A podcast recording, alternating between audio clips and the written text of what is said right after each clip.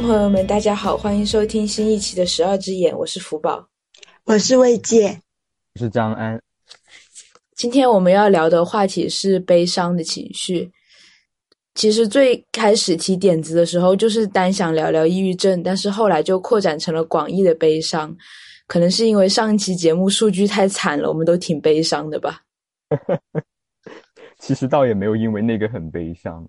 最近大家有什么悲伤吗？说实话，我最近呢是没什么悲伤的感觉的。对，因为就还没有触及到，现在就已经完全转向了，变成一个乐子人了。那张安呢？我最近也还好吧。我最近比较有的话，可能就是因为生活比较忙，然后忙完之后可能会有一些比较疲惫的感觉，那种感觉可能会比较悲伤吧。然后除此之外，可能就是，嗯，就是在很忙很忙的时候，因为我觉得还是人们不能太忙嘛，就会给自己找一些时间放松。但是在放松的时候，就会有一种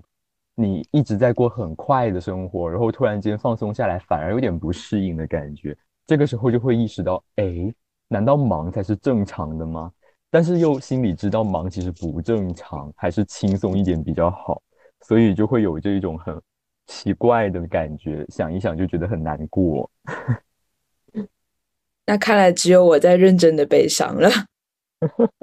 听听看你的悲伤。就是那天是大年初一，然后那天下午我看了一下午那个一年一度喜剧大赛，笑得脸疼。然后到了傍晚的时候，我就突然特别想出门，正好我外公想喝饮料，我就借口给他买饮料就出门了。然后从小区出去的路上有一段路特别幽暗，我就一边听着一首歌，一边跟着前面两个穿那种棉睡衣，就是那种湖南省省服，虽然我们不是湖南那种睡衣的男人，跟着他们走，就有一种走在隧道里面的感觉。然后突然之间走到有路灯的地方，一下子亮起来。就好像突然走出隧道，被一阵强光照了过来，或者是生活在石头底下的生物突然翻出来了，这样感觉。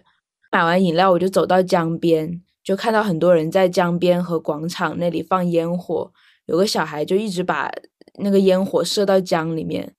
看着烟火，我就突然之间就哭了，特别难过，就一直哭，一直哭。嗯，你觉得这个是为什么呢？其实我觉得也没有什么具体的原因，可能就是在那个时刻突然觉得特别孤独，或者说在下午感受到的那些快乐都慢慢远去了吧。哦，确实有的时候也很难说清楚这种情绪突然间出现的原因是什么。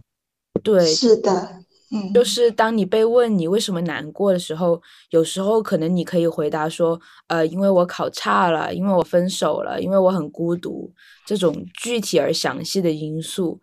这些当然都是悲伤的直接诱因，但是可能他并没有办法在最底层回答让我们为什么感到悲伤。嗯，那你们觉得是什么？是什么让我们感到悲伤呢？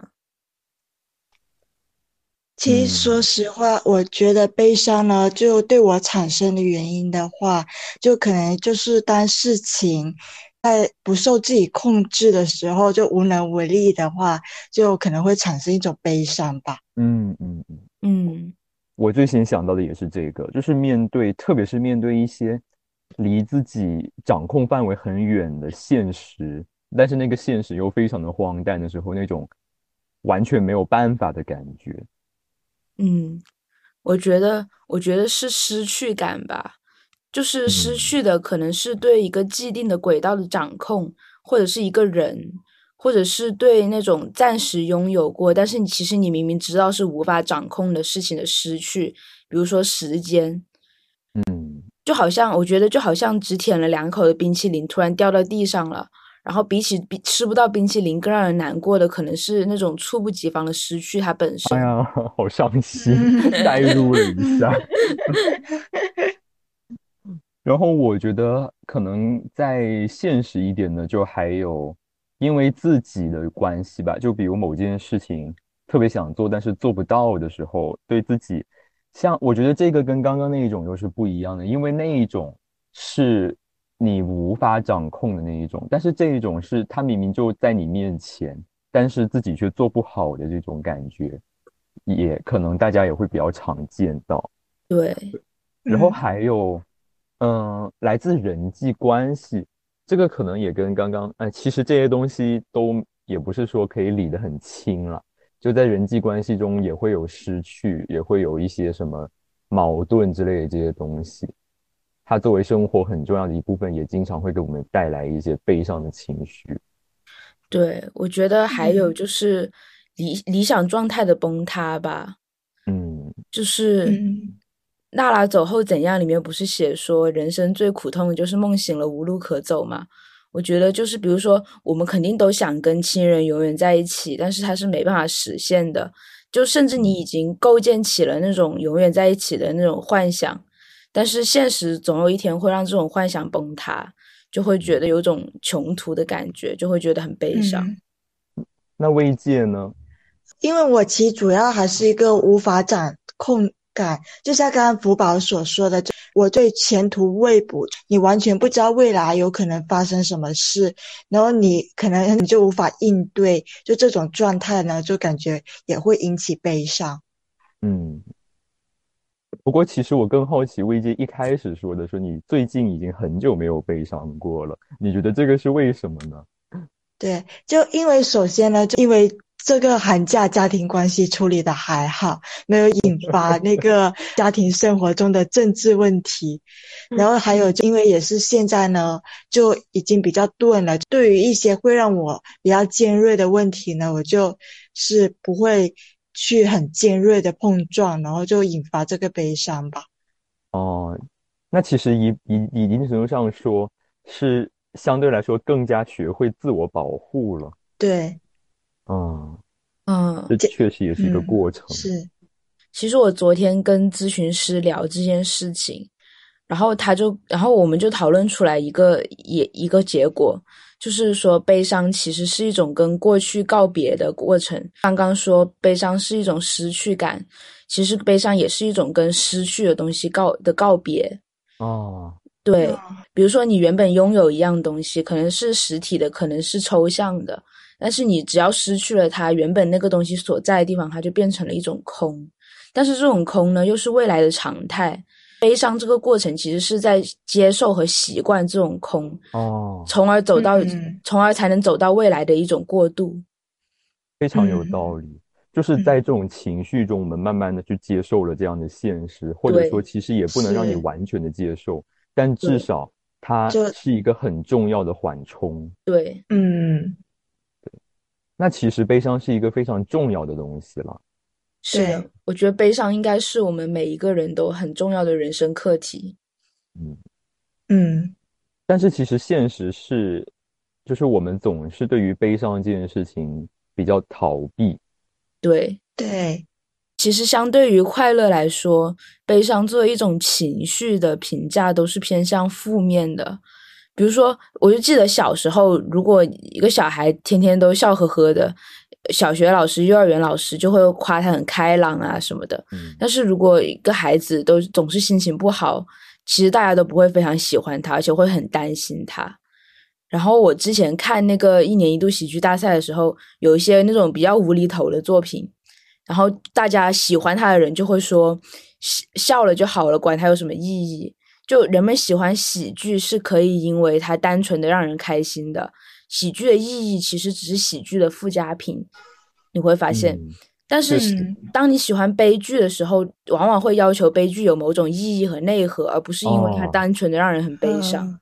特别有道理。就喜剧，就算把它做的很有意义，但是不好笑，大家是不会喜欢它的。对，对是的，我感觉你刺痛到一些什么。而且我觉得就，大家总是说小孩子是没有伤心的时候的。你们有没有听过一个说法，就是说，当一个小孩他开始觉得难过的时候，他就长大了这种说法。但是我觉得小孩子，我倒没有。好吧，看来是小众说法呢。就看来那小孩子是真的不会悲伤的吗？其实从你刚出生的第一刻开始，你就在悲伤了。是，嗯，对啊，脱离了熟悉的环境，对，然后进入到一个呃变幻莫测、充满威胁的世界。好有哲学意义。嗯，而且我觉得小孩子哭的时候，大人的意思就是说，小孩子哭他也不是在难过，但是真的是这样吗？我觉得应该是一个成人视角，然后去俯视小孩子，然后觉得他那些悲伤的，例如玩具被抢啊，或者就没吃上他想吃的东西，就根本是不值一提的，就谈不上悲伤。我倒是觉得是一种成年人对小孩子的一种幻想，或者说对自己失去的童年时光的缅怀。就是因为现在他长大以后，已经有太多事情值得他去悲伤，他就会选择性选择性的遗忘小时候的那些悲伤，给过去加上一层回忆滤镜，觉得小孩子都是快乐的，觉得那时候多快乐啊！好有道理，好有道理，非常的有切身体会。是，其实就是把现在自己带入到过去。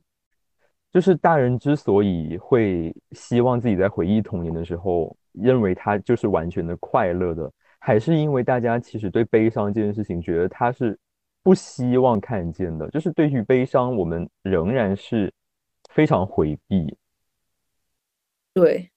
嗯，是。因为就传统意义上，就是认为悲伤呢，就是一个很负面的东西，然后它就会影响你的成功，因为成功是跟不跟悲伤挂钩的，悲伤是成功的反面的一部分。对，我觉得就是功利的看来说，悲伤可能会妨碍你的发展吧。就是你悲伤事情可悲伤的时候，可能会无暇或者没有心情去做一些促进你发展的事情，所以人就本能的排斥那些让自己悲伤的事情，也不太喜欢悲伤的人。嗯嗯，就是认为悲伤是不好的事，是坏事这件事情，我觉得已经非常非常的根深蒂固了。对，对，但是其实刚刚你们说那个，我又想到一个有意思的，成功的时候真的不会有悲伤的感觉吗？感觉是更多是空虚。对，是。嗯，就达到顶峰顶峰之后呢，就前面已经没有再攀爬的感觉了。那其实也是一种浅程度的悲伤，也蛮有意思的。其实我那天在网上看，就是人们为什么会喜欢悲剧的时候，我会看到一个比较，其实他们说的是为什么会喜欢悲剧，我们这里讲的是为什么会对悲伤的评价是比较负面，但是我觉得是可以通的。就是他说悲其实是生活的常态，然后我就想，失去和崩塌比得到和建立是更轻易的。那比起残酷的现实，人可能更乐意活在美好的幻想之中。所以可能会排斥这种作为一种生活常态的悲伤。嗯，嗯，不过我觉得悲伤的更容易的说法也不一定，因为就是你崩塌到一个界点的时候，你已经没有可以崩塌的东西了，那就转入入为一个麻木感。所以说，当你能感受到悲伤的时候，那是说明你还有可以失去的东西。对，这么说来的话，反倒还好。但其实对悲伤的评价也不总是负面的，就是我们在提到一些大的悲伤的时候，我们可能会倾向于宣扬这种大的悲伤，赞同这种大的悲伤。但嗯是对于我们刚刚提到那些个人的小的悲伤，可能就会认为比较不值一提，或者评价比较负面。哦，嗯所谓的悲壮嘛，对，对，就特别宏大的悲伤，因为一些大事，因为一些能够牵动所有人的情感而产生的那种悲伤，大家就会觉得这是一个，嗯，怎么说呢？会得到好的评价。对，它符合那种宏大叙事的价值评判。对对，但一旦这个是个体的悲伤，大家就会觉得这个完全就是在矫情。对，是，所以其实就会出现一种不允许悲伤的倾向。对，对，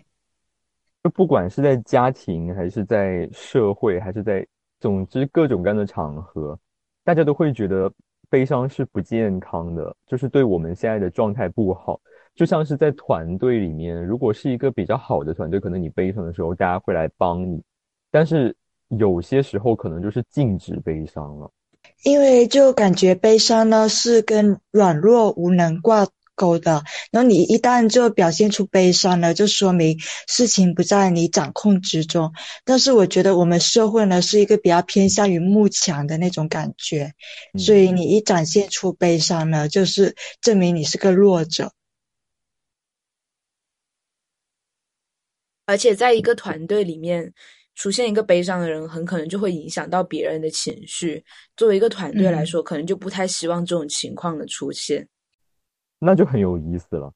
因为很显然，一个团队里不可能每个人天天都很开心。对。然后大家既然知道有这种悲伤的禁忌，就不会在团队里面公然的悲伤。那就是说，团队里面可能每个人回家自己偷偷悲伤。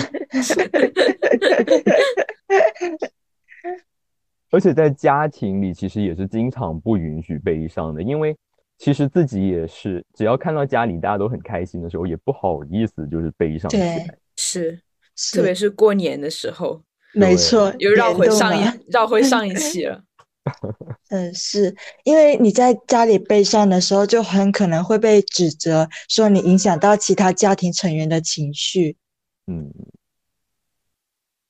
但我觉得，如果是比较好的情况，能够大家一起帮忙消化这种悲伤才是最好的。对，但可能往往我们也很难做到这样。对对，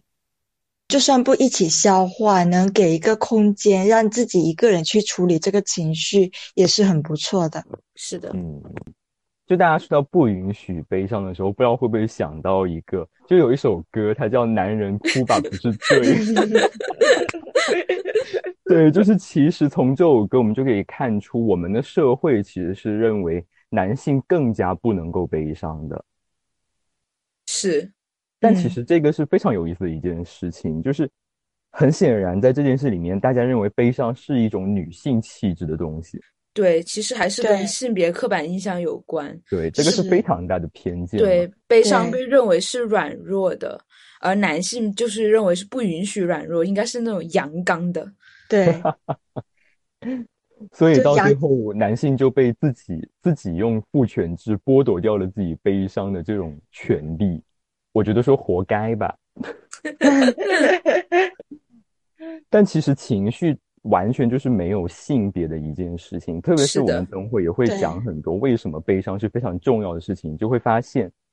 因为性别这种偏见，因为这种歧视而。让男性自己被剥夺掉悲伤的权利，真的是一件非常可悲的事情，完全就是作茧自缚。没错。除了这个以外，其实也还有一种比较特别的情况，就是很多时候我们的生活状态其实是容不下我们的悲伤的。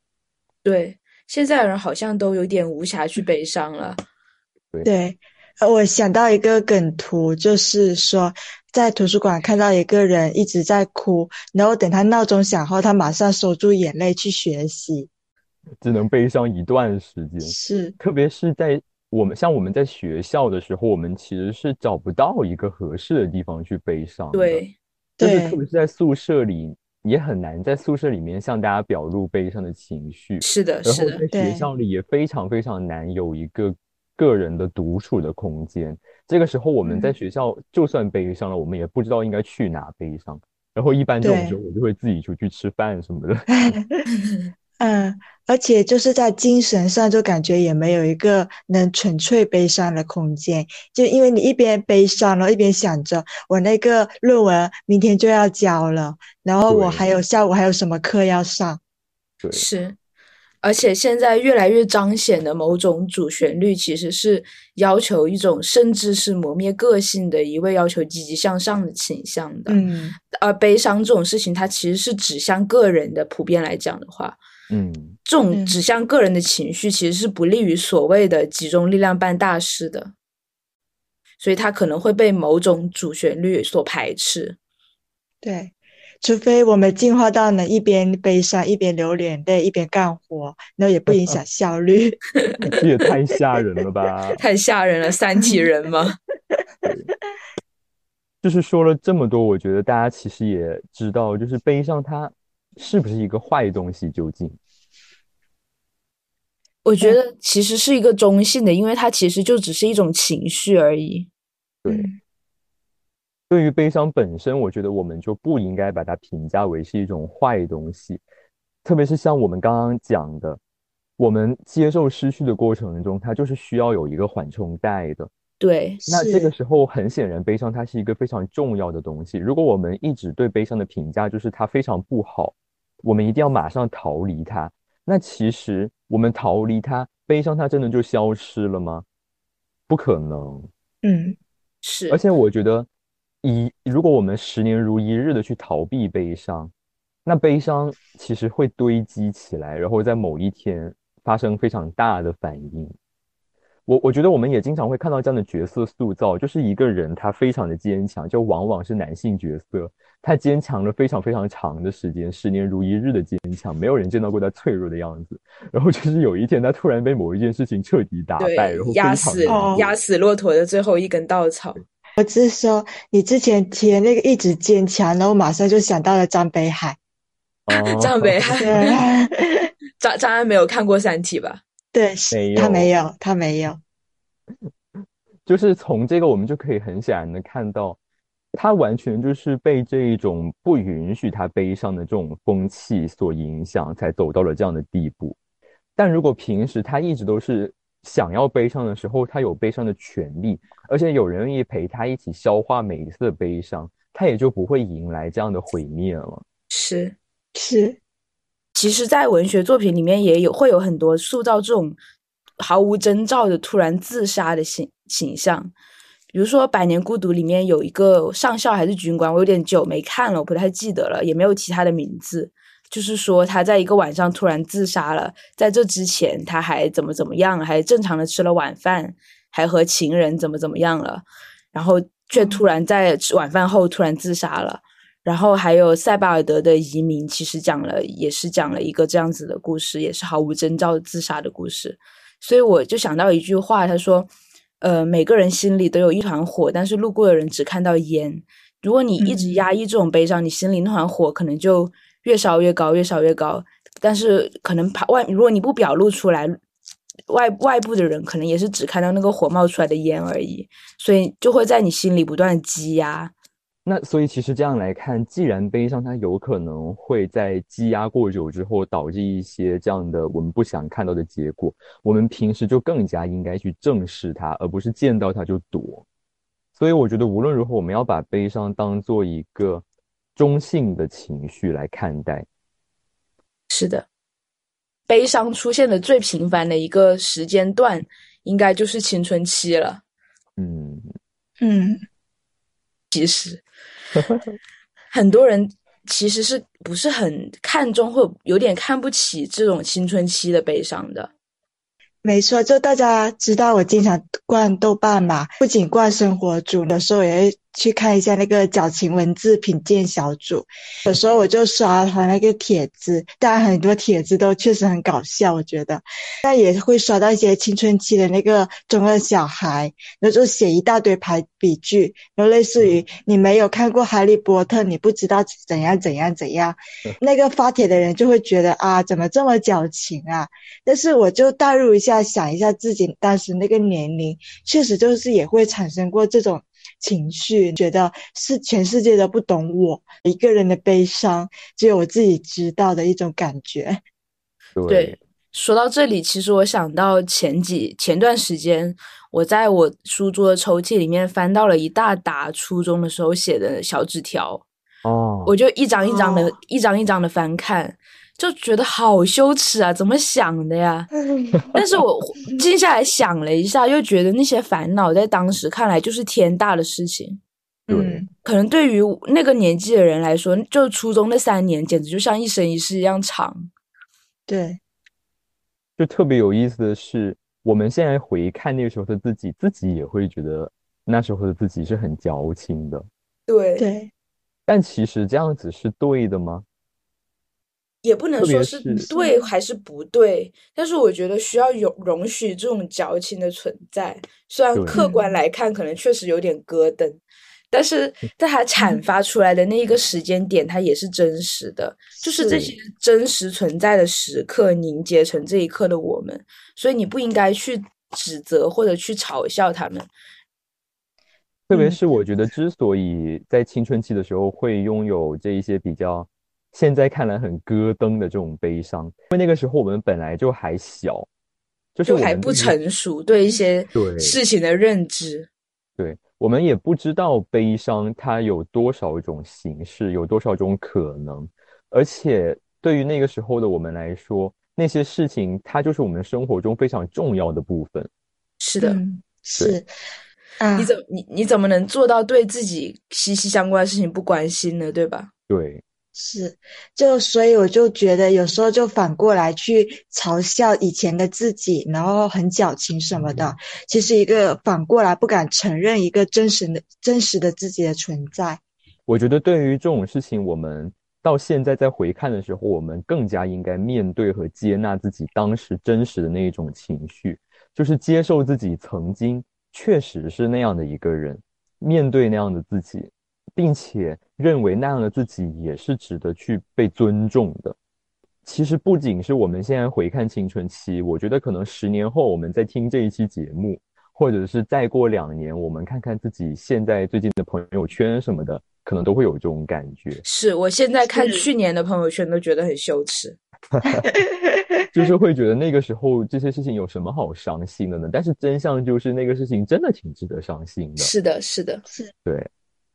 我觉得在这种过程中，可能我们也能慢慢的学会更好的接纳自己吧。是的。嗯，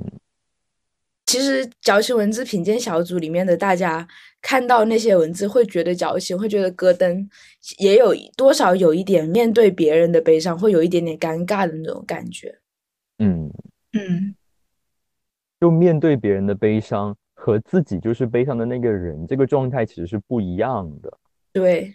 嗯，但是都会有一点尴尬。就是如果我自己就是悲伤的那个人的话，我我会觉得我把自己比较不堪的那一面展现出来了，然后换到别人，我面对别人悲伤的话，我也会觉得别人把他不堪的那一面展现出来，我会觉得有点不好面对。对，你习惯了一个人平常的状态的时候，他露出一个跟他平常不一样，而且是稍微有一点不堪的状态，或者比较脆弱的状态的时候，你真的会觉得有一点不知道该怎么去面对。是，而且也不是对于任何人自己都有勇气去把不堪的那一面展现出来的。是的，当我们把嗯悲伤向别人袒露的时候，其实这里面本来就有一个困难。我对们是就好像怀着，对，我们是怀着一种信任，就是而且是鼓起勇气去告诉那一个人的。如果这个时候还不能得到一些呃比较好的反馈，那可能就会更加的，嗯，更加的无所适从了。所以这么说来，面对别人的悲伤的时候，之所以会感到有一些呃尴尬，可能也是因为心里清楚对面这个人的这种希望吧。是。嗯，是，然后你可能没有办法去回应他的这种希望。嗯，嗯，对，就是感觉面对别人悲伤，特别是这个人跟你比较亲近的时候，你就会有一种社会责任，你要去安慰他。但是，但是悲伤它本身呢，就可能具有某种呃私密性，然后会让你觉得呃很难，就是不要越过这个界，然后让彼此都觉得很尴尬，不是？对，那其实面对别人的悲伤的时候，应该怎么办呢？我觉得既然他可以把悲伤的一面袒露给你，你你可以多去关心一下他，稍微深入一点他的那个世界，因为他其实是愿意展现给你的。嗯，嗯，我觉得这件事情在我们之间还挺经常发生的哈。是是是，是，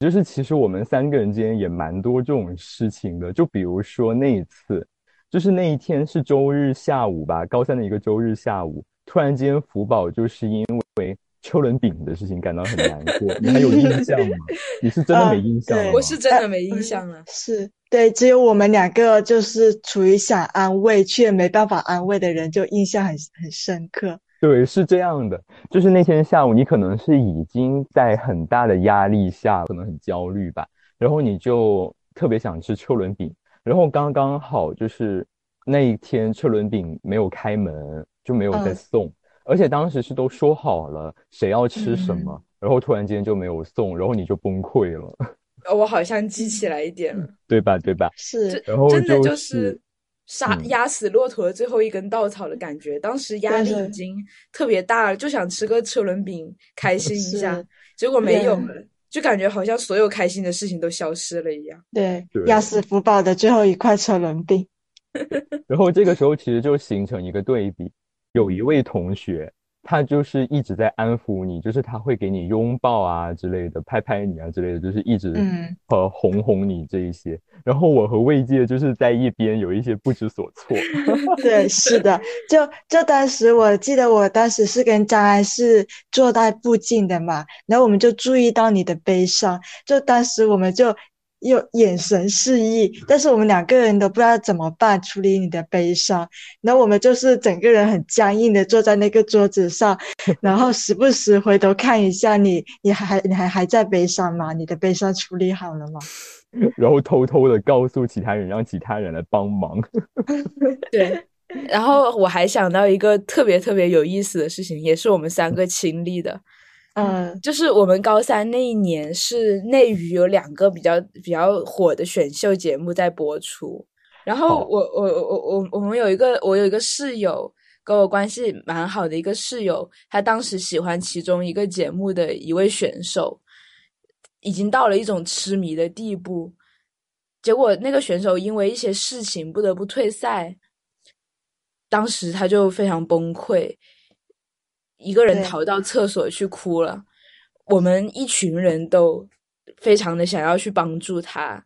想想想知道该怎样才能让他平缓下来。特别是当时是高三，我们都希望，因为我们因为他追星的事情已经蛮担心他的了，现在又因为这个追星的事情出了一点意外，让他陷入到一种悲伤之中。我们都特别想要帮他去走出这种悲伤，去把这个事情给看开，然后回到高三的那个状态里面去。所以我就记得当时我们很多人都冲出了教室，然后甚至 甚至甚至冲进了厕所去问他你你有没有事。对，我记得当时呢，就是我也是到厕所的一个嘛，怎么这么说这么奇怪啊？那位同学呢，他就在厕所的隔间里面去处理他的悲伤。我和我和一个去安慰他的同学呢，就一直在那个厕所那里，他们问呃你有没有事啊？怎样怎样的？确确定他没事之后，我们两个人就一直在那个厕所那里徘徊。希望他能不被打扰去处理这个悲伤吧。那也是比较担心，就如果有哪个别的班的同学来上厕所，然后看到这么诡异的情景，对，就我又想起来，我大一第一个学期的时候，就是那个时候我刚刚到北京嘛，然后到学校里面也没有什么高中同学跟我在同一个学校，就非常无所适从。第一学期也没有交到什么好朋友，就非常非常孤独。有一阵子也是因为大家卷的风气，非常非常焦虑，到了一种很难过的一种地步。那段时间，那个学期可能是我悲伤最多的一个学期，在这两年里。然后那个时候就是不知道应该怎么办了，最后还是打电话给老同学，就是就是嗯嗯，通过打电话给朋友来缓解这种心情。那个时候也是到了没办法了，只好想办法去跟别人分担一下。就我觉得嗯在前面这些例子里面比较好，就是大家其实都有这种能够，呃，能够勇敢的去展示自己的悲伤的这种对象。嗯对，就是其实从这些例子，我们也可以看出，面对别人的悲伤的时候，之所以我们会觉得有一些难办，一方面就是因为我们其实没有办法很好的了解他悲伤的真正原因，我们不知道应该从哪一个角度去切入比较好。嗯还有就是，有时候你可能不是很了解这件事情的具体状况的时候，你不好去说太多的东西，可能会，呃当你说的太多，就有可能会碰到当事人的一些比较敏感的地带，让他加重他的这种情绪。是，而且其实，在这种时候也会有一些如履薄冰的感觉。就如果我没有做好的话，怎么办呢？对，因为嗯当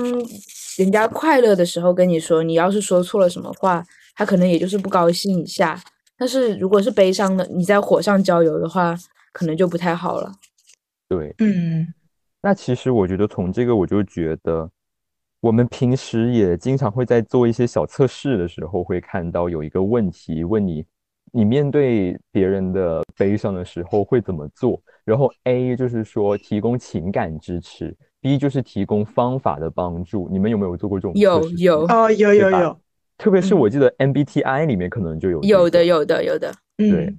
那这个时候你们一般是怎么办呢？就是情感嗯支持吧。对对是，因因为如果不是很了解非常详细的情况的话，也不好提供什么方法的支持。而且一旦你提供了方法，你就要你就要为你提供的方法负责任。对，而且很多时候这个方法支持呢，就对当事人可能来说，就是我已经处于这种悲伤情况，然后你的方法支持就可能有一种高高在上的感觉，那好像就是说按这样子说的做就行了，你何必要这样子悲伤呢？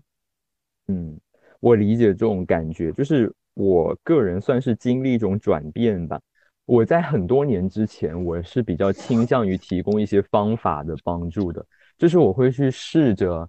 猜测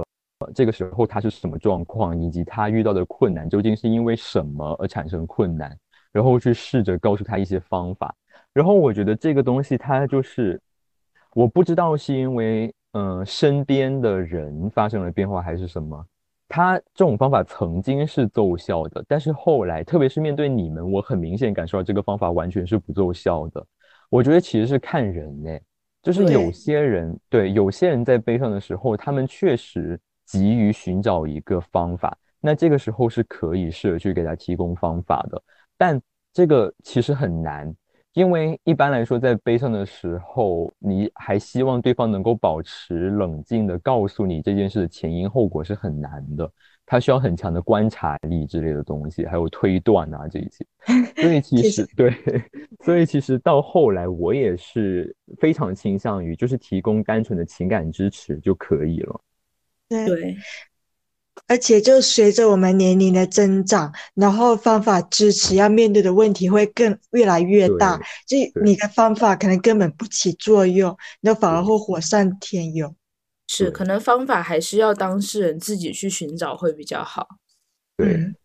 我觉得其实现在我会觉得更好的做法是先让他度过这一段时间，让他平稳的从这个嗯情绪中走出来之后，我们再一起去想办法解决这个问题，这样是最好的。对，对，这个嗯就是我现在的常用方法。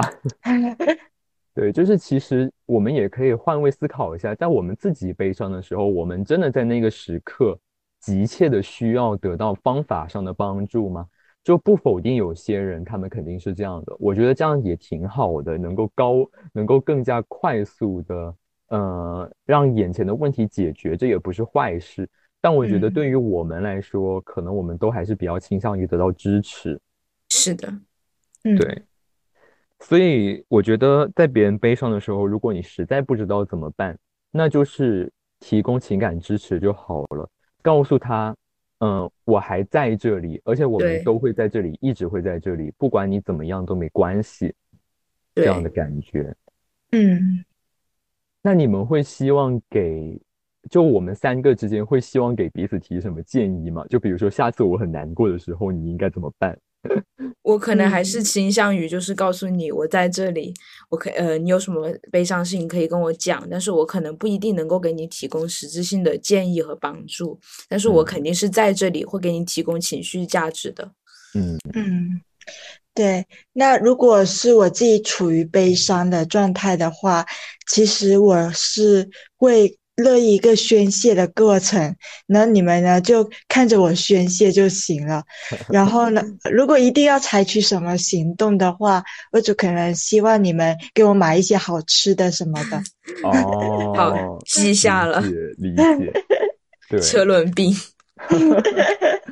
对，就是难过的时候，在宣泄的时候，告诉告诉你，我们知道你在经历这一些，而且我们关心这一切，这样子对吧？对，嗯嗯，我明白了。然后我的话，我就是觉得其实也还好，我觉得我跟慰藉的状态比较像吧，就是我也会去说一些。那这个时候，我只需要你们可能呃，不管是点一个赞，随便留一句话之类的都好，就是让我知道这些有人在听，而且而，且被关心就可以了。嗯嗯，对，我觉得这个才是最重要的。是，那我们刚刚也说了，我们其实希望不要把悲伤当做一件坏事，而是当做一种客观的、中性的情绪来去正确的对待它。那我就在想，如果我们真诚的觉得悲伤不是一件坏事之后，我们真的就可以在面对自己和面对别人的悲伤的时候很坦然吗？这个是不是有点不好理解？就是如果我们真的觉得悲伤是一件中性的事情，我们接受了这件事，我们自己悲伤的时候，我们就可以更好的面对它了吗？然后面对别人的悲伤的时候，我们也能更好的处理了吗？其实我觉得也并不是，就首先你自己心里是这个概念，但是在别人心里，他可能会觉得悲伤呢，还是一个比较消极的事情。嗯，对，而且其实有时候就像魏界说的，其实悲伤，大家觉得悲伤难以面对，可能是因为悲伤的私密性。那私密性这个嗯。东西，其实并不是说认为悲伤是坏的，只是认为它稍微是比较私密、比较隐私的，所以可能会觉得有点难以面对。对，它嗯。其实是客观的，就是对。引发悲伤的事情，经常都会是一些比较隐私的事件，或者是有一些比较不好说的理由，这个还是比较客观的。对，嗯，就客观上来说，会引起悲伤的事情，它在本质上可能也是一个不好的情况。嗯，我们对悲伤进行一个中性的评价，但是我们对于这种不好的事情，可能还是没有办法真的对它进行中性的评价，因为因为坏事其实是客观的坏。就比如说，我们看到一些远处的一些苦难的时候产生的这种心情，嗯，我们对于因此而引发的悲伤情绪去中性的对待它，但是其实那件引发悲伤的事，客观上还是一件不好的事，嗯，对，就是这里面其实也会有一些鸿沟吧。但至少认为悲伤的情绪是中性的，对于更好的处理情绪，肯定还是有很大的帮助的。对，对啊，其实刚刚开头的时候也说到，我们一开始这个话题是想单单聊聊抑郁的，呃，所以其实每个人都会悲伤，然后其中有一些人的生活是被这样的情绪严重影响着的，甚至成为一种心理疾病。呃，包括福宝本人也是一名抑郁患者。然后，其实，在今天，大家对抑郁症已经不陌生了。但是，你可能不知道，在中国，成人抑郁终身患病率约为百分之六点八，其中抑郁哦症为百分之三点四。而且哦，目前中国患抑郁症的人数，你知道有多少吗？有九千五百万。哦，哇啊，而且其呃每年大约有二十八万人自杀，其中百分之啊四十是患抑郁症的。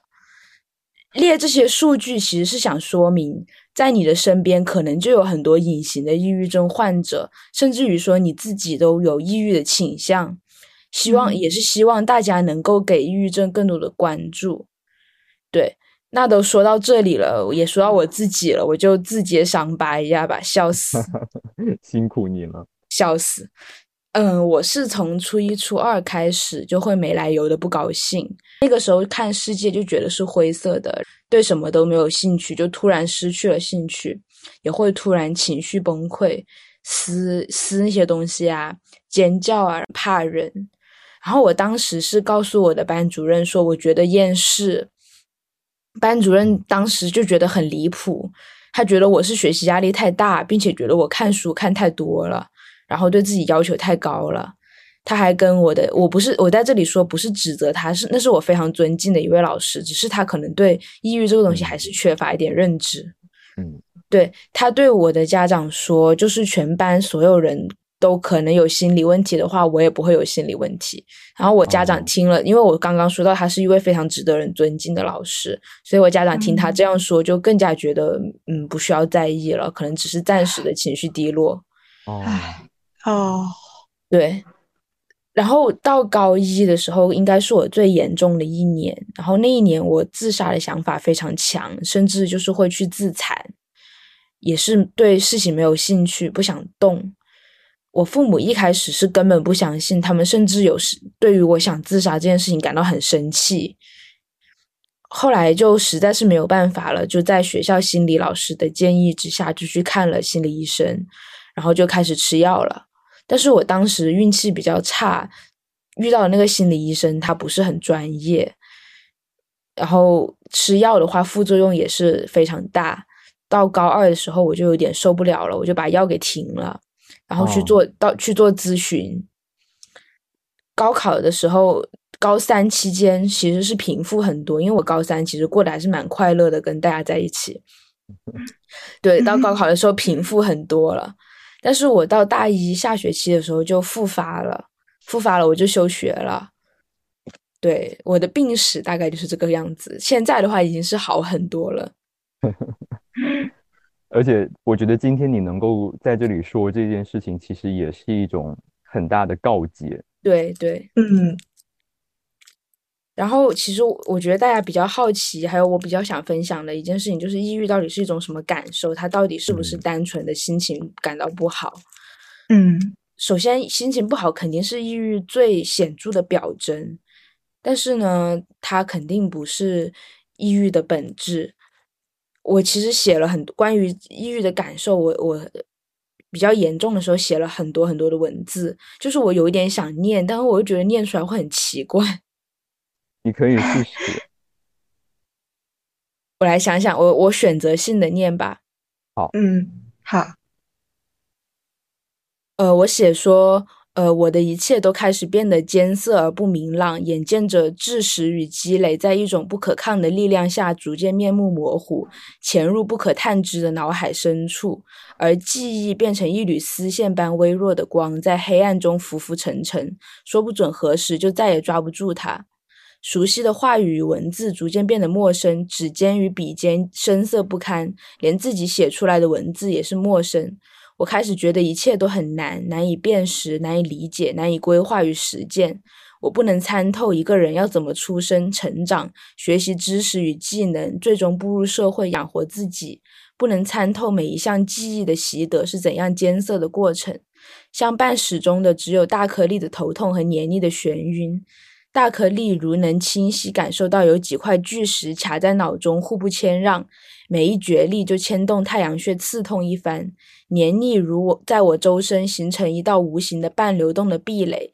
于是因此和一切都隔膜着，隔膜着。我曾以自己的感知力为豪，如今只剩下钝感。我赖以认识世界，并并有认识到的世界反哺的作为认知的基础的东西被磨得愚钝不堪。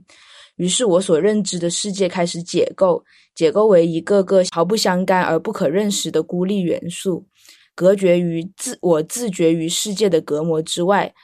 望去隐隐绰绰，隐隐绰绰是涌动的巨大黑影。在我这里，不光被大世界的不确定夺去了秩序感，更被自我的动荡解构了秩序感。秩序感是一种不复存在的东西，不在于不稳定将秩序本身取消，而在于构成秩序的基础、认知的规律、记忆的溯寻、创造的乐趣一一瓦解。这些是我最严重的时候写下来的文字，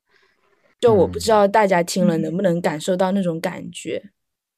我觉得其实可能不容易，但也能够注意到，从最开始的时候也会提到一些比较现实的东西。对，嗯，就好像也有一位其实蛮出名的抑郁症患者叫西尔维亚普拉斯，他有一本书叫《中型照》，就是我觉得抑郁的感觉就好像他写的那个中型照一样，把你罩在里面，跟外界是隔绝开来的。我觉得在我看来，抑郁就是一种摧毁你的认知的东西，它不光是让你心情不好，对事情不感兴趣，它是摧毁你的认知。你营造了那么多年的意识的堡垒会被它摧残，然后践踏，组成你认知最底层、最结构性的东西也会被损害。你被它罩在其中，你会发现最显著的一点就是，你发现自己无法理解这个世界。就是我觉得，可能抑郁这件事情，如果大家身边没有抑郁的朋友的话，还是相对来说比较遥远的。但就突然让我想到，春节档不是有一部电影叫《深海》吗？对，对，里嗯面讲的就是这件事情嘛。福宝也去看了这部电影，我觉得从这部电影里面，可能大家会觉得看完之后对抑郁症有了一些了解，所以就很想听听福宝怎么看这个呢？对，我来锐评一下，就是我先说我的态度，就是对这部电影我其实还是比较支持的，因为其实把抑郁症这件事情提到公众眼前来的艺艺术作品其实不多，嗯，然后还是嗯。春节档，对对，还还是中国，对，但是我还是觉得导演或者导演他对抑郁症的理解可能有一些偏差，我不太清楚导演自己是不是也曾经患过抑郁症，可能是他的理解有偏差，可能是他呈现的方式有偏差，也有可能是在审查的压力下不得不这样呈现，我不知道。但是就我最终看到的这个成片来讲，我还是有那么一点点意见的。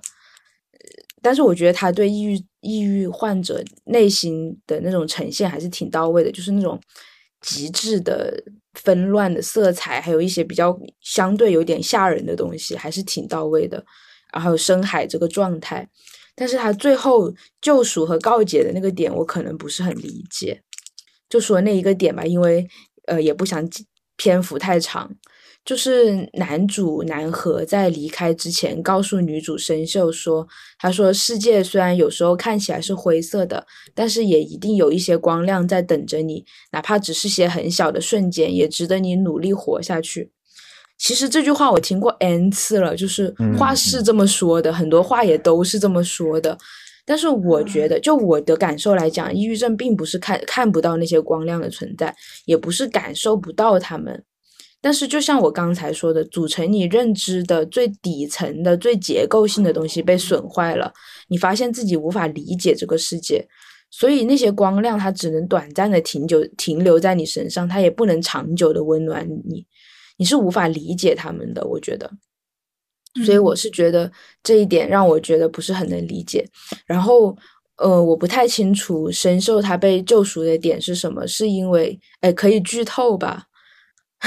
呃，我跟听众预警一下，如果你还没有看《深海》，而且想看《深海》，而且在意被剧透，可以稍微往后移一点，因为下面涉及到剧透。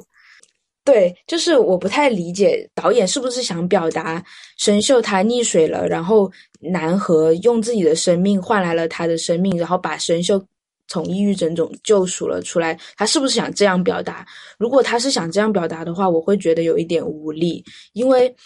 嗯，如果一个陌生人为了救我死了，在我面前死了，我可能可能会增进我对生死的一点理解，但并不能让我从抑郁中走出来，因为它跟我抑郁的症结一点关系都没有。而且，抑郁的一个非常显著的特征就是低价值感，会对很多事情感到内疚。他因为一个陌生人因为救我死了，我会更内疚。他可能嗯甚至会加重我的那个抑郁情绪。啊，是，嗯，所以我我我其实不是很理解为什么要这样写。对，对就虽嗯然我本人不是抑郁症患者，但是其实我也看到过非常多的例子吧，就不管是在微博上还是在生活中，抑郁症患者在寻求帮助的时候，特别是青少年抑郁症患者向成年人寻求帮助的时候，嗯，到最后能够听到说生活中还有很多好的事情在等待着你这种说法，甚至我觉得都已经算是那些那些人能给出的比较好的反应了。有一些人嗯甚至就是是完全用谴责，完全不理解，也没有试着去理解。对，嗯但那样的所谓有好的事情在等着你这种事情，就连我在一个外人来看，都觉得这个是没有说服力的。对，对，嗯，而且更多时候就会被说你的生活已经这么这么好了，你怎么还这样？嗯，对对，这个我等一下也会提到。刚刚魏界也说了，就是你呃很多人会觉得你的生活已经这么好了，为什么还要这样？对，其实为什么这个问题也是我从初期到现在都一直在面对的。然后你究竟为什么抑郁这个问题，我真的是被问了很多次。然后我又有点想背书了，就是因为我前段时间读诗，读到了包慧怡的一首诗，叫做《嗯关于抑郁症的治疗》。嗯他写说，呃，现在我只需把胸中的钝痛精细分辨、命名、加注、锁入正确的替格。哪些眼泪是为受苦的父亲而流？哪些为染霜的爱？又有哪些仅仅出于站立？为这永恒广漠、无动于衷的星星监狱里，我们所有人的处境？对，就是从初中心情不好开始，父母、老师、咨询师还有医生就一直在问一个问题，就是说，魏魏界刚刚说的，你已经过得够好了，究竟为什么抑郁？然后我当时复学的时候，在医院做那个精神鉴定。医生就一直想要我说出一个所以然来，就到底是学业呢，还是家庭，还是人际？我觉得吧，就是就抑郁症的治疗而言，找到症结当然是关键，而且是必要的。但是这个症结在一些人的身上，它可能并不能具象化为一个具体的原因。如果要说，原因就浅层次的原因，就有时候可能真的就像那首歌叫《我也曾想过一了百了》里面唱的那样，说因为生日那天杏花开放，哎，听起来好矫情啊。然后或者像刚刚那首诗里写的说，为这永恒广漠无动于衷的星星监狱里，我们所有人的处境。就我真的是有一次在珠江边散步的时候，一想到那些受苦受难的儿童和妇女，我就哭的不停。嗯，对。如果我就这么对那个别人说，呃，是因为这些事情，他肯定会觉得我有病。虽然我确实有，笑死。嗯对，我觉得不要太去追究说你为什么，你已经过得够好了，你为什么要这样？我们更多的关注现状就好了，不要总是觉得他一定是得有一个什么具体的原因才是这样子的。可能从现状，从现状里你能更多找到症结的所在。症结有时候可能是一个抽象的东西，而不是说具象的学业呀、人际啊、爱情啊、家庭啊。当然，我不是说没有，就可能有些人他确实是因为学业很很压力很大，或者失恋了，或者家庭里面的一些原因。但是我只是说，我是觉得，呃，有一些人他是症结是比较抽象的，不要去纠结说他有什么原因这样。嗯，就虽然福宝刚刚说我们可能不要太去追究一些原因，但我觉得就是从表层来看，就像刚刚福宝也说，从表层看，学业之类的、家庭之类的，仍然是一些嗯原因。我就想起来，去年在我的我们，我就想起来去年我们。导师他给我们开过一个，呃，可能是就是带着学长姐一起欢迎这一些他新招进来的这些同学吧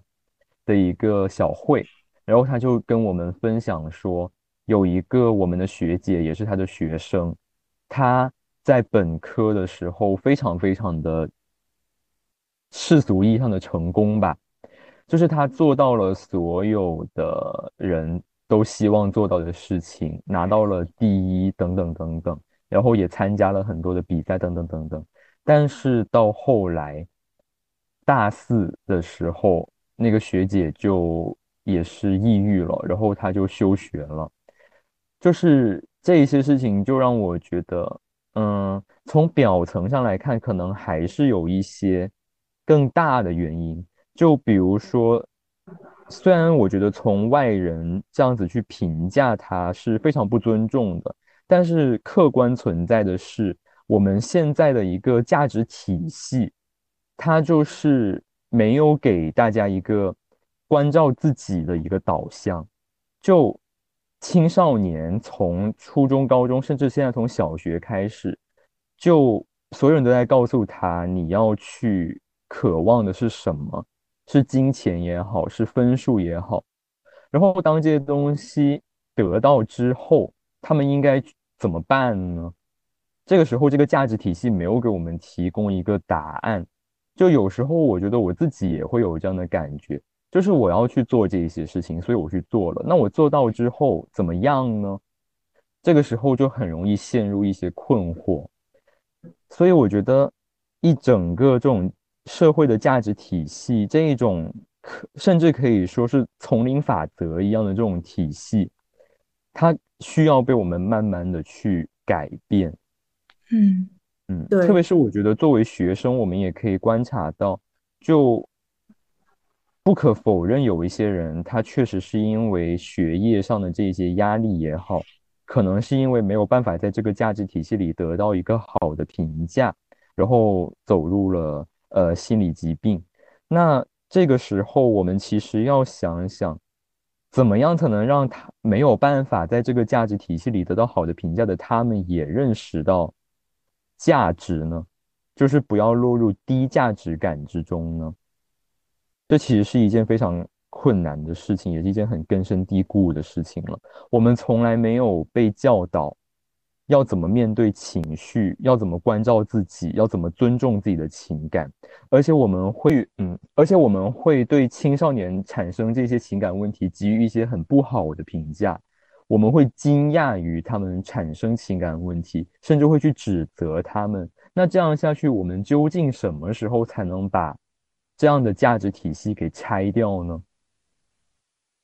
这是一个问题。嗯，对。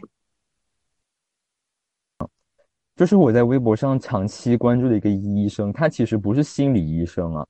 他是我在新冠期间关注的病毒学的医生，但是他就分享了一个故事，就是最近胡鑫宇的事情，大家也知道，这个医生他叫他的微博叫阿司匹林四二幺九五米，大家也可以去搜这条微博，我摘我摘着念一下，就是。胡鑫宇舅舅的采访里面，胡鑫宇的舅舅说，胡鑫宇经常说自己想哭，心情不好，质疑自己睡不好。那这些症状其实都是精神疾病的常见的症状，但是胡鑫宇就是没有他的家长没有重视这件事情，他家里也没有人重视。然后这个医生也说到一件很令人反思的事情吧，他说他的一位医生同事也意识不到自己的孩子生病了。他觉得孩子只是偷懒，晚上不睡觉，作业完不成。但是后来他的孩子就被诊断为焦虑症和抑郁症，然后他的这个同事也成长为一个心理健康的医生。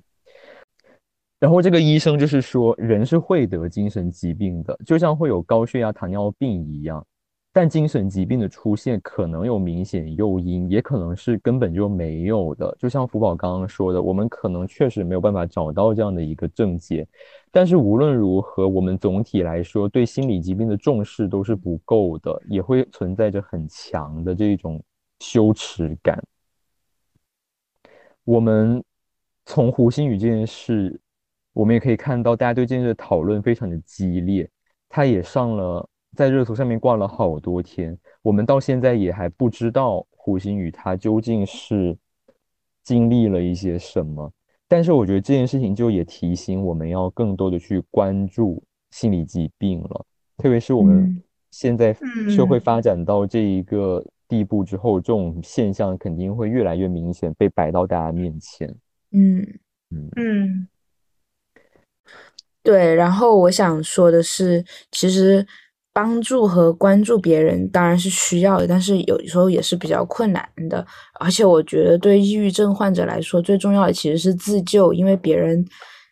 可以给你情绪价值，但是可能很难设身处地的去体会你的体你的感受。所以我想说的就是，希望大家要多关注自己的心理状况。抑郁其实不一定是抑郁症，也有可能是抑郁情绪，就好像你的心灵感冒了一样。所以也但但是也需要去医院精神科挂号去寻求医生的帮助。像我表哥的女朋友，她是一个特别开朗的人，但是她有一段时间因为实习上面人际的关系，也是有一点抑郁情绪。她去医院开了药，吃了一段时间以后就完全恢复。用我表哥的话来说，就是活蹦乱跳了。所以我觉得，嗯，有一些抑郁情绪的话，就不要忌惮去医院看医生，医生是可以给你帮助的。对，我想说的就是这些。嗯，我觉得特别好的就是福宝今天愿意在这里跟我们说这些事情。就我看到你能够把这些事情坦然的告诉我们，其实心里也还蛮高兴的。我觉得这个对你来说也是一个非常重要的一个跨越吧。对对，如果是以前的话，我是不愿意告诉大家的。嗯，希望你以后也能。哎呀，如果说希望你以后越来越好，就真的很搞笑。是 是，那就把这个希望去掉。刚刚也说到，其实。悲伤都是特别普遍的一种情绪，然后我们大家其实都有自己消化悲伤的方式，可能不一定有用吧，不过还是有一些消化悲伤的方式的，就大家可以聊一聊。嗯，嗯说到这个，就忍不住想到非常常见的一个说法，就是我们要化悲愤为力量。嗯，对于这一件事情，大家怎么看呢？我觉得它首先得是一个悲愤，如果是单纯的悲伤，其实是很难化为力量的，因为我觉得悲其实是一种向内的情绪，但是嗯愤，但是愤是能动的情绪。嗯，对，就愤怒会，你说，就愤怒相对于悲伤会更有一种力量感，然后就是会驱能够驱使你，而悲伤就本身呢，它其实是处于一种比较低落的情况的。对，就特别是这两年，我觉得愤怒也是我的最主要的动力之一吧。就是因为某些事情让我们感到愤怒，我们才接着去鼓起鼓起力量，需要把它改变。那光是化悲伤为力量这件事情，你们有任何一次做到过吗？没有，没有，没有，没有，我也没有。就我觉得这个本来就不现实，就像我们刚刚说的，当悲伤出现的时候，我们明明就是应该去处理它，而不是想着赶快把它转化成力量。天呐，珍惜机会，这也太这也太病态了。我觉得就是嗯听到这里，大家也能够理解，这其实确实是一种，嗯，挺病态的一种观点吧。消化悲伤的方式，就我个人来说，一些比较平常的方式，就是我会去做一些比较平时比较爱做的事情，就比如说看电影啊，转呃听歌啊，转移一下注意力，或者说是出去吃一些东西，然后找朋友出去玩，这一些都是比较日常的方法了。就是我觉得嗯最主要的可能还是，嗯、首先肯定是需要直面它的。就是我们嗯去做这些事情，不是为了逃避它，嗯、而是为了能够，而是为了什么？怎么办？我觉得这就是在逃避它，怎么办？其实也不是逃嗯避啦，就是你逃避的是这种情绪，不是那件事呀。对呀，嗯，那种情绪你确实是需要从里面走出来的。如果你不逃避这种情绪，把自己浸泡在这种情绪中的话，那那就会一直这样下去。嗯，哦，对，很有道理。就是我会喜欢把它写下来，就好像我刚刚念的那些文字一样，把它写下来。然后就是，哎，说起来有点羞耻，就 是你写通过写作实体化自己的悲伤以后，它有一个实体了，然后你又觉得自己哇写的还不错，然后就有点暗戳戳的得意。啊，对，我觉得写下来是有用的，这个方法我有时候也会用到。就是嗯在你写下来的过程中，我觉得你就已经自己去把它给，嗯，消化了一遍。对，对这也是一种嗯最直接的直面它的方式。而且你会，就是你去写它的时候，如果不是单纯的像写日记那样为了发泄的写，是会从技术性的眼光去看它的。然后技术性的眼光是稍微没那么感感性、感情绪化的，可能在这个过程中也嗯会稍微削削弱、消解一点那个悲伤的强烈程度。嗯，